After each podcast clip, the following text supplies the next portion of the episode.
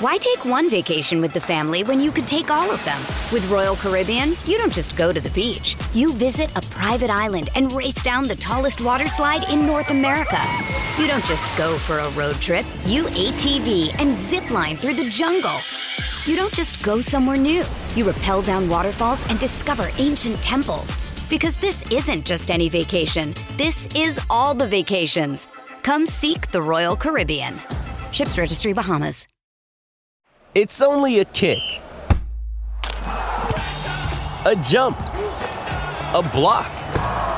It's only a serve. It's only a tackle, a run.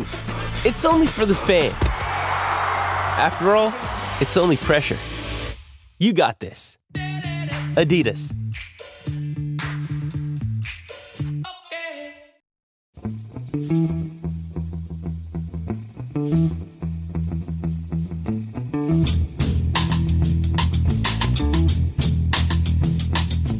Hello and welcome to The Price of Football, the show that looks at the money behind the beautiful game with me, Kevin Day, and him, Liverpool University's Kieran Maguire. That was a bit of a two Ronnie style intro, Kieran. So let's let's continue the theme. With we have a packed show today, but first some news. Uh, and our first news story is that referee Lee Mason has been given the keys to the borough of Croydon for services to comedy. Yes, yeah. Um, I've, I've uh... sorry, I'd, I'd, I'd probably so many people tweeted me yesterday and say, "Don't, don't. It's not Kieran's fault. Don't ever go." It's just I went to bed chuckling. It's just hilarious. I've, I've, never, I've never seen anything like it. No, I don't. I don't think it was. if it, and if it had happened to Man City, I'd have gone, "Oh dear, that's that's an interesting incident, isn't it?" But you know. It was, I, I, I, can I can share your frustration, Kieran. It was a, it was a bizarre incident, but unfortunately, I can't let you talk about it because it has no relation to football finance. So let's move on. well, it, it does because if we get relegated on the back of it, it's going to cost us a fortune. But, but also, it, it doesn't ignore the fact that we managed to be awarded two penalties and then failed to put it away. And yeah, fa- failing it to put, you know, we, and we did exactly the same against you. You know, it's, it's, it's all it's all very nice playing this type of football, but but you've you've got to close the deal. Um, and, and in mm. and in certain and in certain respects, Kevin, it reminds me of my adolescence. Oh, yeah, where yeah. on a where on a Friday or Saturday night, mm-hmm. I'd put on my best gear, I'd head down to the Pink Coconut, I'd give some of my best lines, I'd throw mm. some really good shapes on mm. the dance floor, and you know make a connection and then say, yeah, fancy coming back to my place. Mm. And yeah, the person was up for it. And then I get back to my moped and, and they change their mind. And that, that's that's where Brighton's football is at present. Mm. That's uh, that's an interesting. I think Graham Potter would quite quite like that analogy. Ian Holloway would definitely be up for that analogy. Yeah, well, I was I, I was on the way to the moped outside the the pink coconut, and then suddenly the pillion was empty. It's, um, exactly. Um, it, it was uh, funny enough. I had uh, virtual bets with my son because we were both convinced that Lee Mason was just going to keep giving penalties in the second half, just to make up for what. but he realised what an enormous error he'd made. But then it was like you say, it's pointless giving. You, you, I, I just love the fact that you're. I don't fully understand expected goal thingy, but yours has been seven point seven in the last three games. Yeah, no. you've scored one goal at sixty six attempts. Never mind. Well, you can you can seasonally adjust it, Kieran. You'll you'll be fine. Um, but the, the, first proper news story, Kieran, you were actually in because you were in front of a group of MPs this week to talk about gambling in football. How did that go? Uh, yeah, I, I, was asked to talk to the all-party parliamentary group uh, in, in, respect on gambling harm. Um, and uh, there was uh, you know, a, a, pretty big audience. It was uh, some people from Parliament, you know, the likes of Iain Duncan Smith. Mm. there were some people from the, the football industry who'd had problems with gambling. So Peter Shilton, mm. he, he, spoke about on, on his his struggle. Uh, there was a, a, young lad who played for Morton and then become addicted to oh to gambling, and now he goes through an education. And, and there was James, who we'd spoken to recently. So it was a, mm. it, it, was an audience. Um, my job there, the, the question was, can football afford to play without gambling sponsorship? And uh, based on my figures, it, it will be a wee bit more difficult. but uh, yeah, yeah, it can. So you know, th- these these people who are apologists for the industry uh, saying it's uh, it's an essential part of the game. But I think we've got to look at broader issues because it, it's not just front of shirt sponsorship. It's it's the fact that we're now being carpet bombed. Um, as as an experiment, I, I don't gamble. You know, I'm I, am i I, I, you know once a year on the on the national. You know, I'm, I'm the same as that person. I, I don't. Uh, I, I, I like numbers too much to lose money to a gambling organisation uh, because yeah, fair point. Um, so um, as, as an experiment, I, I opened up uh, a, an account with William Hill on Monday hmm. just to see what it was like. Placed a small wager, which which you have seen on on Crystal Palace to beat Brighton, yeah. um, and uh, then you know took the winnings, closed the. I I took the money out of the account, and every day since then, I've received. Uh, emails from William Hill, but it's not. It's not even. It's sort of slightly insidious because it's yeah. it's Chloe at William Hill yeah, or yeah, Alice from William Hill. Oh, Kieran, yo, congratulations on you win the other night, and we're going to offer you sixty free spins on. And I, and I you know what what 63 spins is kevin is is beyond me i don't really understand these things but uh, you know for anybody that has had a problem with gambling it's the fact that once you're in their ecosystem, it's really difficult to escape. Mm. They've got your phone number, they've got your email address. Yes, I know you can opt out, but you know these things take time. And for those people who have got that daily struggle uh, to to keep away from gambling, because it, it's a bit like it, it's a bit like alcohol. You know, um, one is one too many and 12 is never enough. Yeah. and that's the same for people that have this problem. Um, you you are faced with the normalization. You know it's it's it's more enjoyable when you when you have a when you when you have a gamble things this nature. Yeah. so the the overwhelming consensus was that the the status quo is, uh, is is not appropriate. It's not protecting people who are in vulnerable positions and uh, you know, going forwards, ultimately, it's it's got to be um, an issue which is dealt with by government because self regulation uh, simply doesn't enough. You know, self-regulation is is what's the minimum we can get away with. You know, what's what's the tokenism? You know, yeah. You know, when the fun yeah, stops, yeah. stop. If you're a gambling addict, there is no fun. Yeah, and also when you see the same people, uh, I'm a big I'm a big fan of uh, Jeff Stelling as a broadcaster, but when you see the same people doing adverts for you to gamble, and then doing separate adverts for you to gamble responsibly, then that message does get blurred, doesn't it? Of mm. course it does. And we had several tweets um, from people who tried to close their their betting accounts down after they listened to our interview with with James from Gambling with Lives, and they said it was virtually impossible to close it down because they just kept being led away from the you know I want to end this now site to something else, and then as you say, being offered inducements to stay. I, I, obviously I don't approve, Kieran, of people hedging their bets on their own team losing, but you know, in those circumstances, I think it was very wise of you to uh, foresee that we were going to score that last minute goal because we we were so much in control of that situation that we knew exactly when we were going to score. Do you get? it's obviously impossible for you to judge from the tone of the MP's questions, Kieran, but do you get? The, feeling from the mood music that's coming out of Parliament that the, the days of gambling betting sponsorship are are, are nearly over because it it seems to me that this is an issue that Parliament are taking very seriously. All, all of a sudden, in the last year, it seems that this is an issue that looks to me like it's heading inevitably for an end to gambling sponsorship within the next decade or so. Uh, yeah, I, I, th- I, think if it is in a, in in a decade, the gambling industry will be absolutely delighted because we've seen moves elsewhere mm. in Europe to to stop yeah.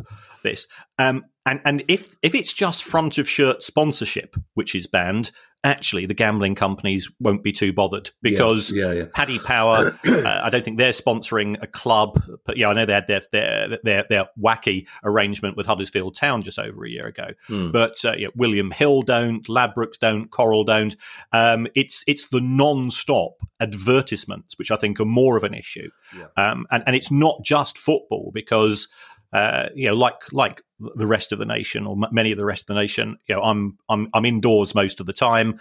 Uh, occasionally, the Baroness will be watching some mid morning channel, and now it's Foxy Bingo yeah, and uh, other yeah. forms of yeah. gambling. And, and again, once you're in, you're in. Um, the the the sense that I got from the the parliamentarians, and you know, that one was very, very anti uh, the position we're in, is that it's a case of when rather than if. But my concern is that if we just go down the tokenistic route of uh, getting rid of front of shirt sponsorship and feeling that the the issue has been addressed, then that that's just a drop in the ocean because many of these gambling companies are not based in the UK. They're what are referred to as as white label um, sponsors, where you know, ManBetX and W88 and you know, Bet or whatever they, they, don't even have a presence in the UK. So uh, get, getting rid of that isn't going to impact uh, it, their their relationships are all to do with uh, Asian betting. Uh, and things are uh, to say that they are complex over there is, is somewhat of an understatement. Uh, yeah, I don't want to spend too much time on this story, Kieran, because we've got a, a lot of interesting questions today, because it is technically questions day. But those Foxy Bingo adverts in particular really annoy me because initially they're selling you conversation with like minded and it's women in the advert. It's just like you know, there's nothing to do during lockdown. Why not? Why not get on board this website and chat to to women in your situation? Oh, and while you're there, it'll be more fun if you throw. And it's it's that it's that lack of honesty. I, you know, I wouldn't mind if they said, "Look, here's you know, here's here's a here's a gambling site. You could lose some money, you could win." Now, I, I, would, kind of put up with that to an extent. I would be more impressed with that level of honesty than this kind of sneaky ninja style of advertising, which is you know, there's a lot of vulnerable people, especially during lockdown. There's so many people who are vulnerable and miserable and lost who, who think, oh, well, I will chat to people. And they've obviously got, as I know this for a fact, that they have people who, in the chat room, you know, uh, inverted commas, genuine people in the chat room who are who are employees of the company, who are then encouraged. You know, they'll they'll chat about what's the, the vaccinations and, and the cat, and then say, "All oh, let's let's have a bit of bingo." And it's it's just that's got to stop. Anyway, Kieran, um, as you predicted, there is a, uh, another bit of good news to add to the light at the tunnel, end of the tunnel we were discussing earlier this week, because it looks like all Premier League football fans will get a chance, at least, to see their team play before the season ends. Yes, uh, there are, there have been a few complications with regard to uh, the country coming out of uh, part of the the lockdown on May the seventeenth, which mm. is uh, two days after the FA Cup final uh, and effectively a week before the, the final set of fixtures. And you know, it has, has been said, well, that means that half the clubs in the Premier League are going to get the benefit of, of a crowd behind them, and half aren't. Which, which you know, it, it's it's a small difference that a crowd can make, but it is a difference. And we've got, you know, we've said we've got Fulham versus Newcastle, yeah. um, and, and, I'm hoping that that will be a, a, big match for for for the rest of the Premier League, and mm. nobody else has got any interest in it. yeah. um, but. Um, it's the, the, the Premier League are now thinking they've they've got another set of midweek fixtures. Um, which could be shifted to uh, sort of the 18th or 19th of May, and that wouldn't upset the the broadcasters. Um, it would therefore allow every club in the Premier League to to have a match taking place before crowds. And, and the the guidance we're getting from government, it's going to be, uh, I think, the lower of ten thousand or twenty five percent of capacity. Yeah. So if, if, that does go ahead, uh, I think I think it'll be it'll, it'll, be good for football. It'll be good for football fans, um, and it'd be good for the players because you know whilst we are watching these matches. It, we, have said all along, it's it's it's not the same. No, no, God! Just imagine that game yesterday if there'd been a, a, full a full crowd. All right, so that's that is that is good news anyway. But it, it, it is questions day, Kieran, and we do need to move on because we've got some interesting questions, but uh, none of them are quick answers by the look of it. Um, the first one comes from Tanaka Hakuna, who says, "Can you explain why Liverpool can claim money from FIFA to cover Joe Gomez's basic pay while he's out injured?" Yes, uh, this is all due to the FIFA Club Protection Program, which is an insurance policy offered by FIFA. Uh, when when a player is on t- when a player is on international duty, he's effectively being loaned by uh, his, his, parent club to the, the international federation, mm. um, and of course there's a risk of injury uh, when this takes place. So FIFA agreed with the uh, with the individual leagues and, and with clubs that they would set up uh, some form of insurance uh, program. And it, the way that it works is that if a player is injured on international duty and is subsequently uh, unable to play for a period of 28 days or more, then the scheme kicks in. So I think in respect of Joe Gomez, we're talking around about uh, two million pounds in wages, which he's earned uh, since his uh, injury when he was when he was on uh, playing. Well, I think it was uh, it was even in training for England. Yeah, um, and, and that is now being covered. And it, and it, and if you take a look at uh, FIFA's account, and, and, of course I do. um, then then this uh, then this sum is quite substantial. It was, it was over 25 million in 2019. Uh, during World Cup years, it always tends to rise because clearly uh, players do get injured during the competition itself. Um, and, and, I think it's it, it's a fair approach. Uh, mm. you, you, know, y- yes, you know the players all want to to represent their country, and we will want that as well. Um, but but there is a risk, uh, and they are also employees of, of, a third party.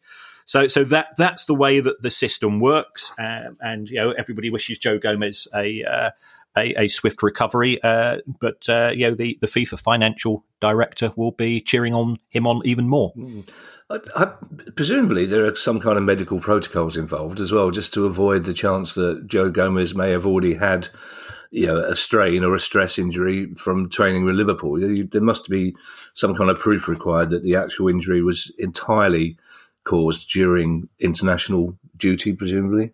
Yes, I mean, remember normally the, the, the, the club doctor at the at the uh, the parent club would have submitted any outstanding uh, niggles uh, just to let the the international uh, team doctors be aware, um, mm.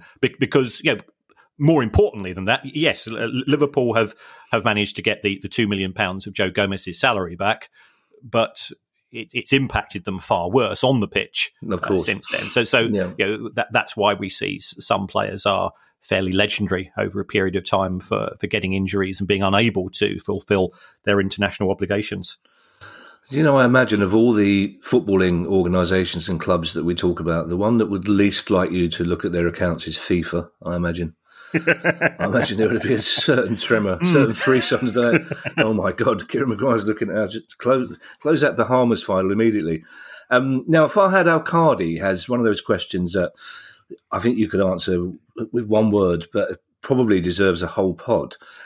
But it's a very interesting question. And Farhad Al Qadi says after the, the Man City UEFA case, Wigan going into administration, and many, many other financial issues around the world of football, don't you think the football industry and other sports now needs a set of specific accounting standards besides the normal standards, such as GAAP, which is generally accepted accounting principles? Well, my answer would be yes. Uh, and secondly, I hope that the GAAP includes don't get involved with the Russian mafia. Kieran, that would be that'd be rule number three. Certainly, of generally accepted accounting principles. I would I weren't aware of these generally accepted ca- accounting principles. Are they generally accepted, Kieran? Yes, they are. It, yeah. It's it's universal. It, oh, oh, right, okay. Uh, every country you can have either your local rules or most countries um, with the exception of the USA, uh, apply uh, uh, the the international rules. Okay. And so the question then, I mean, it, it seems to me a no brainer that you would certainly have a set of specific accounting standards, wouldn't you, for for each sport? Uh, my my gut reaction is is no. Okay. Um, and, and the reason why I say that is what you need is a uh, an enhanced version of, of what we have applying to all other industries because football. Uh, you know, whether we like it or not, is part of the, the service sector. It's it's part of the entertainment sector uh, in in in the world, in the, especially in the UK and, and, other countries in Europe and South America and so on. Um, we, there are some unique issues, and what we need is uh, a, better regulator. So at present, if we have specific rules which apply to football, such as financial fair play, such as the football creditors rule, uh, such as you know various other bits and pieces in terms of what is disclosed and not disclosed, uh, we have self-regulation uh, in in the sense that uh, the the, the Premier League, you need 14 votes out of 20. There are certain voting voting protocols in the uh, EFL, and all of a sudden, self interest applies. So uh, it, it, used to be that, that some clubs, and we'll be returning to this later, some clubs used to fully disclose the, the transfer fees they played on every on every single transfer. Mm. Now, you and I, and I think 99.99% of football fans, we'd like that to be the de facto rule because mm, mm. it's our club. Uh, yeah, just how much have we wasted on that useless centre forward? Uh, you know, it's, it's not going to make him better or worse, but uh, we are the biggest stakeholders in the game. Um, but the football club owners say, well, we don't legally have to do that, so therefore we're not going to. And, and you know, in, in my view, self regulation is a bit like self abuse. It, it, makes you very short sighted in terms of disclosure and, and decision making and things of that nature. Um, and as a consequence, I think we we get left with sort of the lowest common denominator in, in terms of, of what we see, which is which is frustrating because sometimes I think it's important to be aware of what's taking place. Um, not all fans are interested in the finances of their clubs, and fully, fully rightly so. But if you've got one or two at every club, it, it does help to to keep the club being called to account. Mm. I once asked an optician about the uh, fabled link between self abuse and short sightedness, and he said not proven. Right. Uh, I don't think he was particularly impressed by the question, but he said, he said there was no actual scientific evidence.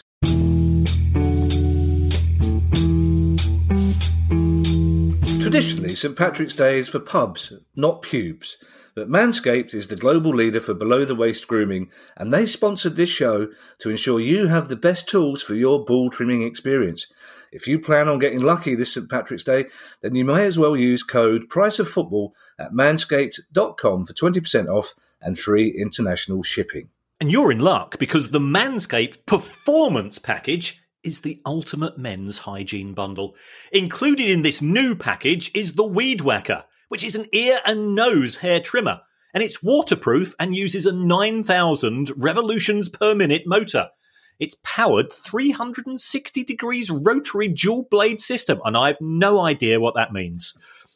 However, 79% of partners polled admitted that long nose hair is a major turnoff.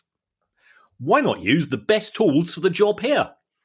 Now, this bundle includes the Lawnmower 3.0 trimmer, the best trimmer on the market for your balls, butt, and body you'll feel confident shaving your thunder down under.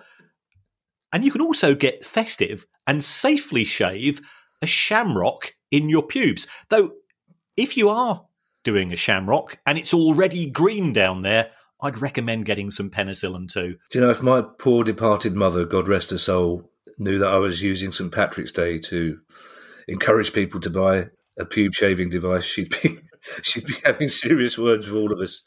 Kieran. like, of course, you need to shamrock in your pubes on St Patrick's Day. That's it's virtually one of the only things you can do to celebrate at this moment. And you can get twenty percent off and free shipping with the code Price of Football at Manscaped.com. That's twenty percent off with free shipping at Manscaped.com. There's gold at the end of the rainbow with Manscaped.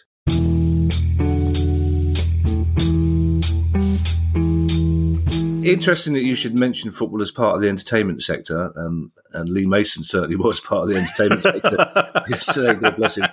But it does it does lead us on to a question from Tony McNeary. Um, and again, this is one of those questions that I tried to sort of sub down, but I, I, it wouldn't do justice to the question if I didn't read it in its its full glory.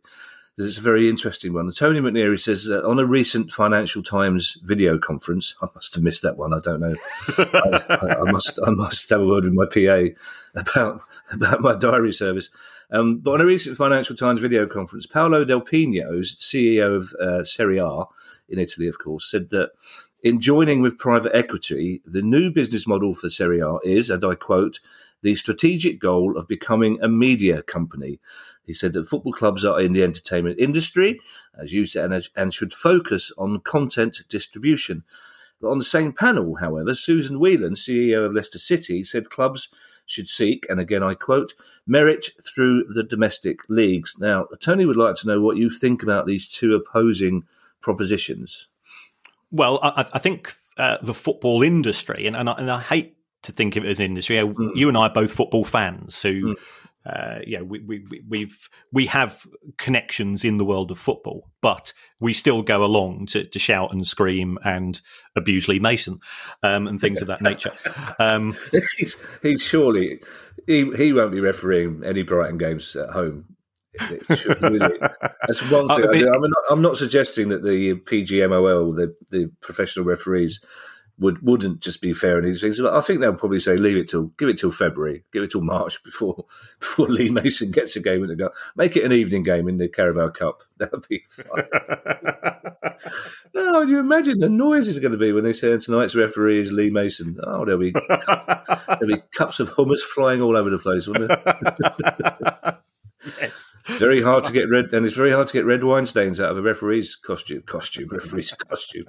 Anyways, yes, Kieran, carry on with your. Anyway, um, so in, in, terms of where we are, there, there are there are two issues that, that the clubs are are dealing with. First of all, um, the desire to win trophies, the desire to to better themselves, the desire to win matches, and which is you know the, the, fan base. It's it's the sporting focus. It's the sporting priority of the club, and, and we hope, and, and the romantic in us believes that at the start of the season all clubs have an equal chance. Blah blah blah. We we know it's not true really, mm. and and then we are seeing increasingly the the demands and the desires of uh, the uh, the, the, the, capitalist, yeah, and that's not.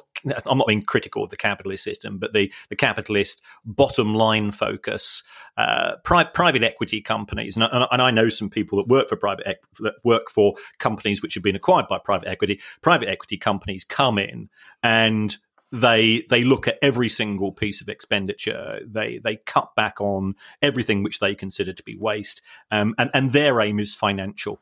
Now, the reason why I think this is an issue is that if there, is increasing ownership in the game from private equity and, and, and areas of that nature, then the the creeping uh, the creeping isolationism of the of the larger clubs in the sense that they want automatic entry into the Champions League. They they don't want to play so many domestic fixtures. They want to go on more lucrative preseason tours. Um, that's that's that will become the football of the future. And we will very much be sort of in a, you know, a Marie Antoinette let them eat cake position if if we are not it's not just fans of uh, you know our clubs you know Brighton and Crystal Palace. It's those clubs in the championship that want to get into the Premier League. You know and there are some fantastically amazing clubs in that division with with rich histories you know Forest, Derby, Sheffield Wednesday, mm. Middlesbrough, Sunderland, and so on. It's it's going to make it. Uh, fo- football is not going to be the same for them because they're going to str- they're, they're going to struggle to get in, and it's going to make clubs outside of the elite fairly worthless because uh, you know the, the chance for a, for an investor to come in and change the dynamics of a football club, as we've seen with Manchester City and Chelsea. And yeah, and I'm, you know, we, we can be critical of, of some issues to do with the owners, um, but for the fans of those clubs, it, it's it's it's happy days. You, you won't hear City fans or Chelsea fans grumbling about uh, Sheikh Mansour or Abramovich, and and it's also made the Premier League more competitive because the, the Premier League was boring mm. prior prior mm. to uh, Abramovich turning up. Mm. Um, so uh, that's that's where we are, um, and, and, and the game is in conflict, uh, and you know, un- unfortunately, money normally wins in these situations. Mm. Do you know this is slightly off piece, but I always feel a bit sorry for Marie Antoinette because um, it, the word she used it wasn't cake. The word she used was a, a, French word that we have no translation for, which is a kind of bread. And she, what she actually said is, "Why is there not enough bread for them to eat?" But Oh. That's well, that's what history does, unfortunately. Um, Robert Webster, uh, I think I'm probably interpreting this as a plaintive question, but Robert Webster has a slightly plaintive question, which is please, could you give us an update on Wigan? And I noticed a strap on Sky Sports News yesterday, uh, which basically said uh, the administrators say it's all good, don't worry. But what is the, the latest update on Wigan? Well, the the latest update on Wigan is that there are no updates on Wigan. I mean, oh, the, the, administrators, okay. and, and, I've been, you know, I've, I've, pointed fingers at them in terms of the uh, the very lucrative nature of being in charge of Wigan Athletic as far as they are concerned. Mm. Uh, I mean, th- they were putting up weekly updates on the club website. Um, and, and, the most recent one, which I think fans would have uh, managed to draw some hope from, was along the lines of there were half a dozen interested parties. Um, after getting their fingers burnt the last time, the, the, the administrators said, We're not going to give exclusivity yeah. to a potential owner. uh, so now it's you know highest bidder who who gets themselves over the line the fastest um, with the best offer. So that all seemed positive. There'd been a joint meeting with the EFL and one possible buyer. Some of the other buyers ha- appeared to have, ind- have be able to uh, provide proof of funds. So it looked all good. Um, and then this Friday's update, because I, I do I do pop into the Wigan website each week to, to see what's going on. They've said um, we're not going to give any more weekly updates. Oh, why not? What, what, you know, if, if, even even no news is news. Sure. Um, yeah, so yeah, I, I, think I think that's yeah. Part of me says, well, okay, somebody's being charged four hundred pounds an hour to to write this up on the club website. So yeah. you know, perhaps perhaps it's it's saving a bit of money, but uh, uh, fans deserve more. You know, they we, we we do need a bit more transparency. Of course. Yes, yes, there has to be. Um, some some privacy in terms of negotiations and, and things of that nature. But at least a, a, a week a weekly progress report isn't too much to ask. Yeah, I you know I can just about accept it. I don't agree with it, but if a, a, a, new club owner says on the club website, "Look, the finances of the club are my business and, and not yours," that's that's one thing. But when it's the future of the club at stake, then you've got you're 100% guaranteed you have to give fans a weekly update. Even as you say, it's it's to refresh the notice that says, unfortunately, there's no news. But you you can't do that to fans. You can't just give them no information because the problem is that then they start to speculate and then rumours spread and then fans are even more miserable than they are now. So that's that's not good news. Um, yeah. Our next question is from Doug, just Doug, and that's fine. You don't have to give surnames, but you know, just to let you know, we're not grasses. We're not going to get onto HMRC. there are there are no grasses in my family. Well, we know that for a fact. Well, not not that are still with us anyway. Let's put it that yes. way. Um, now, Doug is a Man United season ticket holder. Uh, who says that the club called him recently to say that in response to an FA instruction, all season tickets will be changed from cards to digital. Um, now, Doug says he can't see the safety benefit, which is apparently behind it, but he can see fans being inconvenienced, mainly because Old Trafford is a notorious phone signal a black spot, then that inconvenience would just be to save production and shipping costs. Um, now, I, am slightly perturbed about this because a you, in the Arthur Wait stand at Selhurst Park, you can't get a signal for love nor money, and if if this is the case, this would discriminate against older fans who are not au fait with technology. So I'm hoping this isn't a precedent, Kieran, is it? Why take one vacation with the family when you could take all of them? With Royal Caribbean, you don't just go to the beach. You visit a private island and race down the tallest water slide in North America. You don't just go for a road trip. You ATV and zip line through the jungle. You don't just go somewhere new. You rappel down waterfalls and discover ancient temples. Because this isn't just any vacation. This is all the vacations. Come seek the Royal Caribbean. Ships Registry Bahamas. Ah, mmm. The first taste of rare bourbon you finally got your hands on. That's nice. At caskers.com, we make this experience easy. Caskers is a one stop spirit curator with an impressive selection of exclusive, sought after, rare, and household names in the realm of premium spirits and champagne. Discover the top flavors of the year now by going to caskers.com and using code WELCOME10 for $10 off your first purchase. Get $10 off your first purchase with code WELCOME10 at caskers.com. Um, yeah, I, have dug into this. I went on to the Manchester United website. Now, from what I've seen on the website, uh, th- this is an issue which is, is applying at present to season 2020-21. Oh, right, um, okay.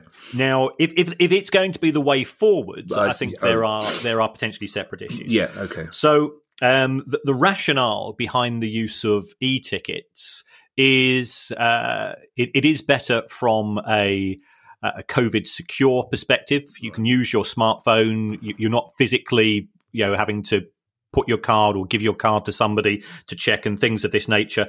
So if, if it's being done purely on a short term COVID secure basis, and, and certainly when, when I went to uh, when I, when I went to the Amex to see us play in in one of the COVID matches, Yeah. um, it, it was it was on an on an e ticket basis. Right. Um, that that's that's okay. I, I, I can I can live with that. Um, if going forwards, it's going to be the way. Um, what what are the benefits to the club? Well, as Doug said, that there will be cost savings, but they'll be pretty pretty you know minimal. Yeah. Uh, given given you know you- you're handing over six, seven, eight hundred quid, whatever it's going to be, um, and they're saving themselves the price of a stamp and, and a smart card. Um, in terms of the uh, issues to do with Wi-Fi, and, and again, yeah, we, we've we've said football is you know it is part of the entertainment sector. Well, well, for Christ's sake, make yourself Wi-Fi compliant. You know, Mm, we- we're not we're not in 1994 and, and we've just discovered 28.8k modems and waiting for you know four minutes to to download a birthday card and things of that nature. Uh, it, it's there- there's no reason for it to be such a poor standard because you know it's been proven in the new stadiums that it can be done. So therefore, it's simply a case of just just spend the money to get it done. Mm. Fans fans deserve more. Um, if you if you are going to have e-tickets, presumably there would have to be an option to print to have print at home, but not everybody is a printer at Uh, home. yeah, yeah, absolutely, yeah. alternative.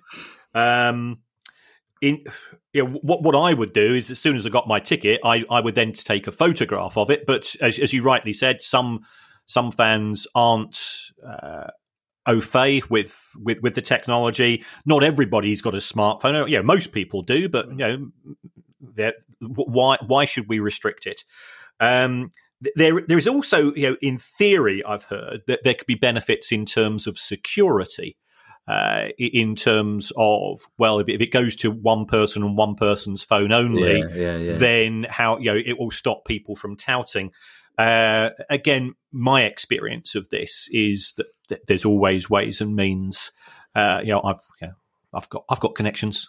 Kevin, you know, I know, I know, uh, and especially at places like Old Trafford at Anfield, you know, I've, I've got a, I've got a mate called Scratch Card who uh, has sixty season ticket or has access to up to season sixty season tickets at Old Trafford. Mm. So you know, if if they if they're playing Burnley or Southampton at home at twelve thirty on a on a Saturday, then he'll you know at, at Old Trafford you can always sell your ticket via to a tourist. Um, and what will happen is that you know where these tickets are going to be. Uh, the way that the system works is that the person sitting the seat behind or the seat next is a friend of the season ticket holder. They get the the text message. This person sits in you know, Yeah, yeah. WN three four five. Okay, mate, right, you, you're in the ground now. I'll have the ticket back. So uh, everything works smoothly. Um, the club uh, yeah, the club doesn't really want to get involved in things of this nature. So, so that's that's how the system works. Okay. Um, could that work with e-tickets? Uh, yeah, th- these the, these guys are smart. They they'd work a way around that as Of well. Of course they would. Well, you just pass somebody your mobile phone, don't you, and then get it back with them rather than a ticket. Um, talking of short-term solutions, Wayne Harris said, you know, during the current crisis, is there anything to stop Premier League clubs upping sticks to a country that would allow fans into grounds, like China, both from an income and marketing perspective? That's an interesting uh, and devious thought, isn't it? Um, fourteen votes is the only thing that stops it. Oh, okay. oh, right. You know, it's, okay. it's it's it's as simple as that. I mean, Right. in theory, the foot, the FA does have uh, a golden ticket when it comes to decisions, but uh, I, I think if the clubs played the uh, "we're all going broke" card, uh, the FA doesn't particularly want to get involved in the Premier League. And of course, we have seen some of the UEFA Champions League and Europa League matches taking place at Yeah. third-party venues, Yeah, for want of yeah, a better phrase. We've seen it happen in cricket as well. Uh, so yeah, it, it, it, it could certainly happen. Um, I, I- don't know whether the the the, the logistical costs and the you know the, the fear of shipping the players at relatively short notice halfway around the world because they'd have to go in, into a bubble when they got to China. Yeah. You couldn't have them going across once a week because the, yeah, the time differences and, and the time on the flight just simply wouldn't work. Um, I suspect the players wouldn't be particularly happy. You know, many of them have got families, uh, they've got kids and things of this nature. But uh, yeah, 14 votes is all is, is all that is needed. Uh, uh, you surprised me there, Kieran, as I was expecting you to tell Wayne that it was just a, an impossible idea. Um, and that was a ludicrous science fiction, futuristic sort of question. But and uh, you go, no, no, it could easily happen. So thank you for that, Wayne. Well, it's, um, it's, it's, the 39th game all over again. Well, I was, I was about to say that because it's slightly different context. But if you the the, the fuss about the uh, rightly so about the 39th game would be I suppose, because then the fear would be that fans would say, okay, I can understand this temporary move to China, but then you'd think, no, well, the Premier League would be happy to keep that going, wouldn't they? Mm-hmm. Anyway, um, we need to keep going because we still have questions and uh, I've got our eye on the clock, uh, mainly because uh, it's Sunday morning and Palace are kicking off against Fulham. Come um, on, Palace. I, I feel so so dirty. Oh, well, don't you? Well, not as dirty as you felt putting a bet on Palace to beat Brighton with four minutes to go. Uh, don't worry, I think we'll probably do what we did to you, which is the old rope a dope, and then Roy Hodgson can pretend that was the. We'll let Fulham. We'll let Fulham punch themselves out.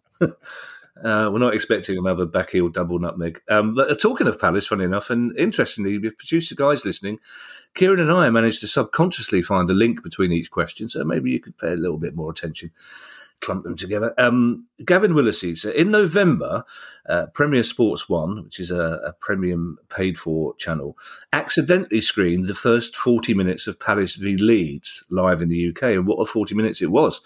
Um, it was meant, says Gavin, to be Cagliari v Sampdoria, according to the listings, but the free live coverage of a highly entertaining game, Gavin's words, not mine, uh, continued on the premium channel till nearly half time. Now, Gavin wants to know if Premier Sports will be fined for this and what are the implications of a channel showing a live game in a market they have no right to.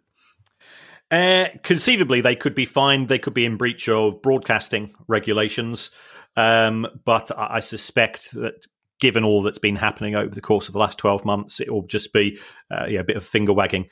Um, the, the implications, uh, if you're showing a live game in a market that you've got no rights to, is that there will be a rights holder in that country, and that rights holder could seek compensation for uh, somebody effectively having a, a breach of contract uh, you know, uh, in terms of, of, of this this was our match, or you know, we we've paid for the rights for fifty mm. matches, and you're getting one for free. So therefore, we demand compensation either from the league itself or from the other broadcaster. Right. Um, so you know, uh, our, our silver tongued friends will be uh, sh- sharpening their their uh, pencils on this one. Even though it seemed like it was a mistake. I mean, Gavin said it was clearly the uh, Irish TV coverage that they were getting. So, and clearly someone's just pressed the wrong button and not really noticed it's been going out, haven't they? Yeah. Yeah, okay.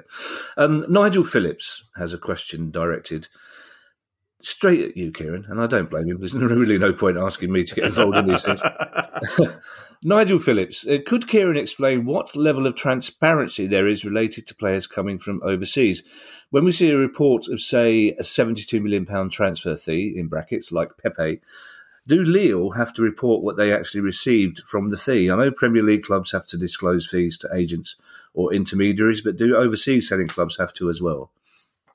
Um, it, it, it varies from country to country.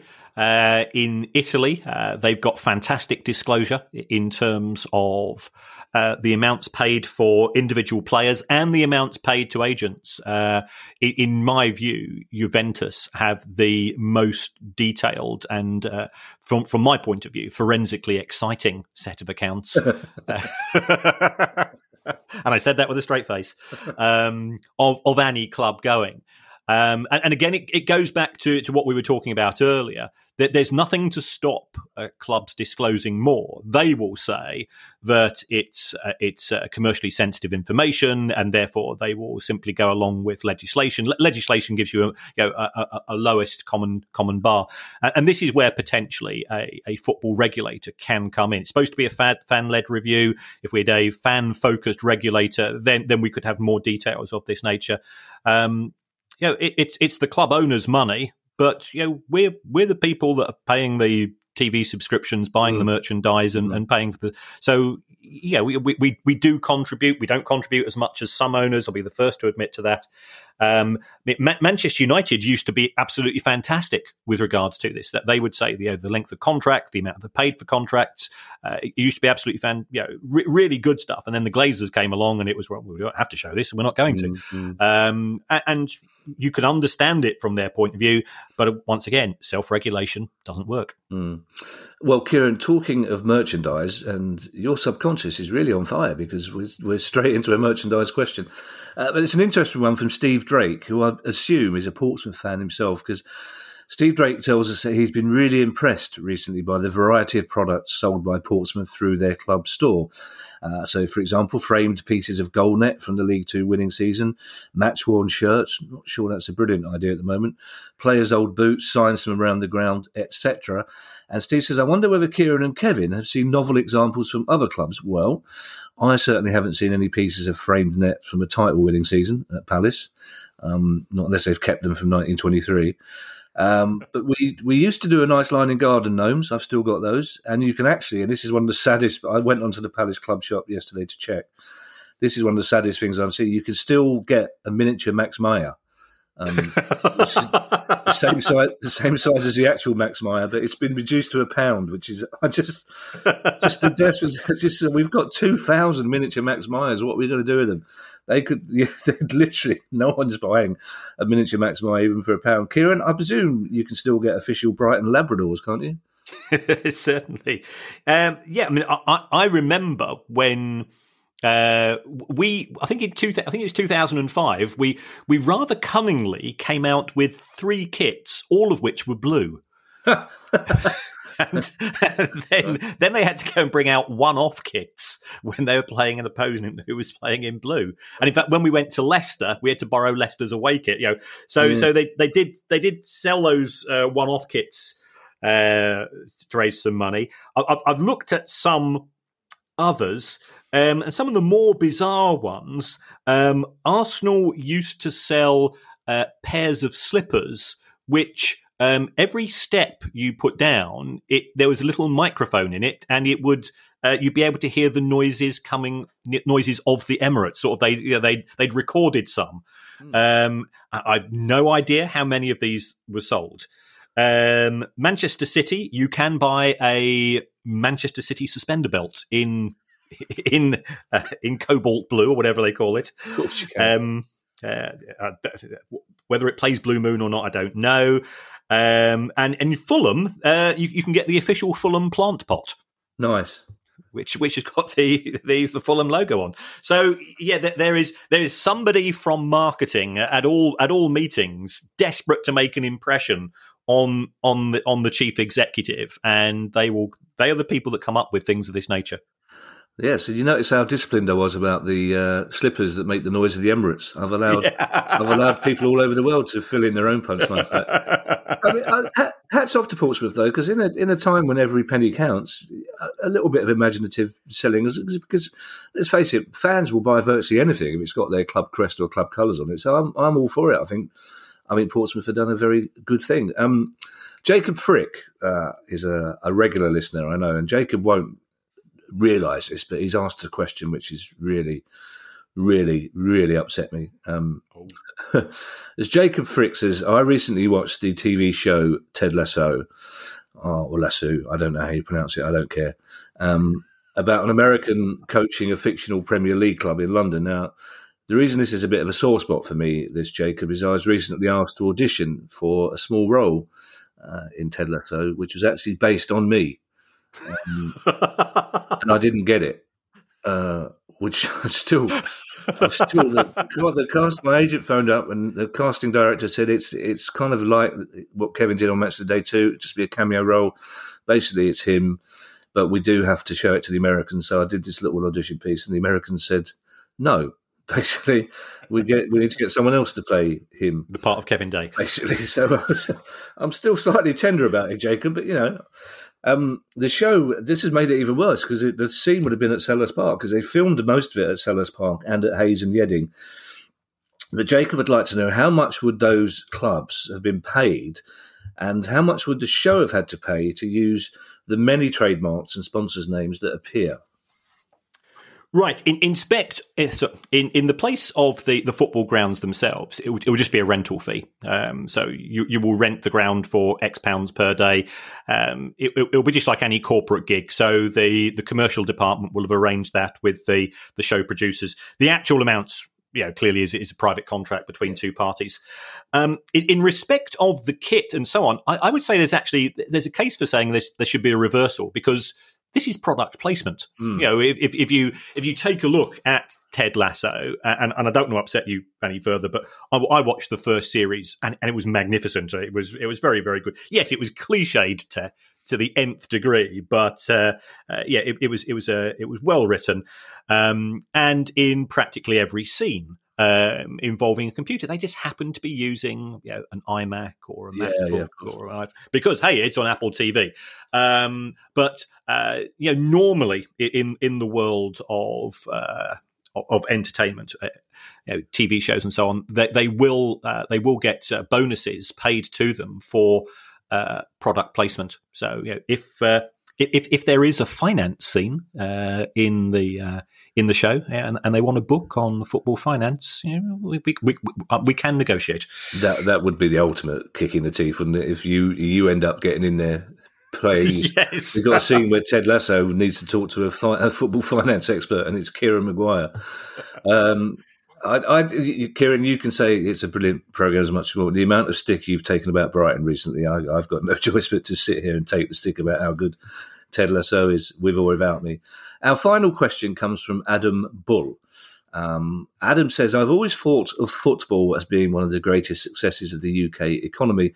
But considering all the press about Brexit and the fishing industry recently, I'd like to know how much football is worth in comparison to fishing. Now, Adam wins the prize for most unexpected question. Yes, I have to say, really, I kind of read that several times, thinking, "What's is there a sub?" No, but eh, actually, the more I think about it, it's it's a very interesting comparison because I think it would help people to know just how much football means to the economy. Like, those of us who work in the entertainment industry are always pointing out that it's the single most biggest source of income. Entertainment mainly through West End theatre, but it's bigger than the airline industry. It's bigger than all sorts of things. So football need people need to know how important football is. And and Adam's quite right. Fishing seems to have borne the brunt of any complications with with Brexit recently. So it would be an interesting comparison, wouldn't it? Yes, yes. So um, I, I, went into the, the government website. Uh, the the fishing industry uh, the, the, the, value of the catch that it brought in was 987 million pounds in, in 2019. So yeah, it's a billion pound a year industry. To to then contextualize it against uh, football, uh, football clubs themselves in uh, in England and Scotland and Wales. Uh, they they generated around about six and a half billion. So so football is six to seven times the size of uh, fishing directly. Um, and then I think you got to look at indirectly. Yeah, what, what about merchandise? Where mm. could that be? You know, um, what about the uh, the broadcasting companies themselves, which are you know provide employment and, and they provide uh, exports and things of this nature? So um, it is it is very successful, and uh, it's a very successful export business because around about fifty percent of the money that that is generated is coming from uh, overseas TV deals and things of that nature, over, certainly overseas commercial partners. And then there is football tourism, which is which is relatively new. Uh, you know, I've I've said before, I've, I've, lived in Manchester for forty years of my yeah. life. I, I, work in Liverpool. Um, when when Liverpool and Manchester United are playing at home, you, you, can tell the difference. You know, you talk to the taxi drivers, you try to get hold of a, you, well, you can't get a, a room in a hotel yeah, when yeah. when Liverpool are playing at home. Um, so that they are there's a there's a supply chain to those industries which is also impacted. So.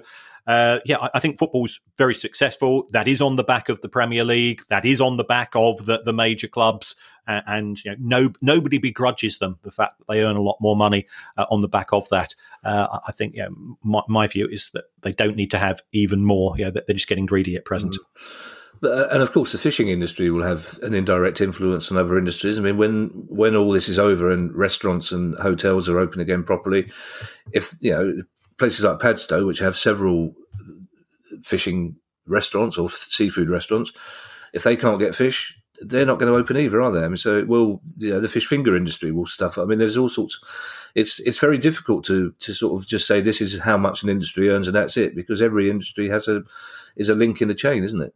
That's right. That's right. And it's uh, it, it's my birthday tonight, and the Baroness is cooking me sea bass Penang. So she's been out to the local fish store, and uh, she's cooking me the my favourite uh, fish based dish. Well, listen, if she doesn't love you enough to go to Malaysia to get fresh ingredients for the, your sea bass Penang, then that's happy birthday, Kieran. I didn't realise that. And well, well, done for dropping that in. And now I feel, I feel terrible now for just willy nilly taking the Mickey out of Brighton and penalties and referees, and I should have been saying happy birthday. We'll, we'll oh have- no, no, no! Ta- I, have reached the stage now where watching us has become funny.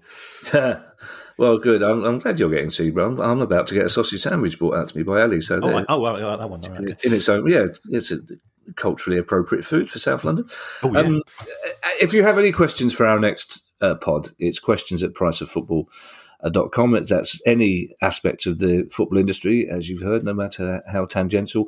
We will answer them. It's questions at pricefootball.com. And I'll hand you over, as always, uh, for Kieran to say goodbye. And if he could do it without mentioning uh, Lee Mason, I'd be amazed.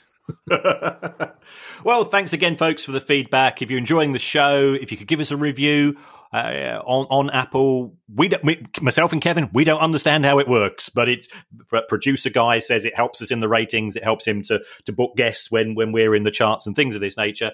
You don't have to say nice things about us. You could give us a five star review. It's, it's the stars that matter, not the comments. So you you can say you'd rather the show was presented by Edwina Currie and Lee Mason, but um, yeah, it's entirely up to you. Other than that, stay safe, look after yourselves. Bye. Bye. The price of football.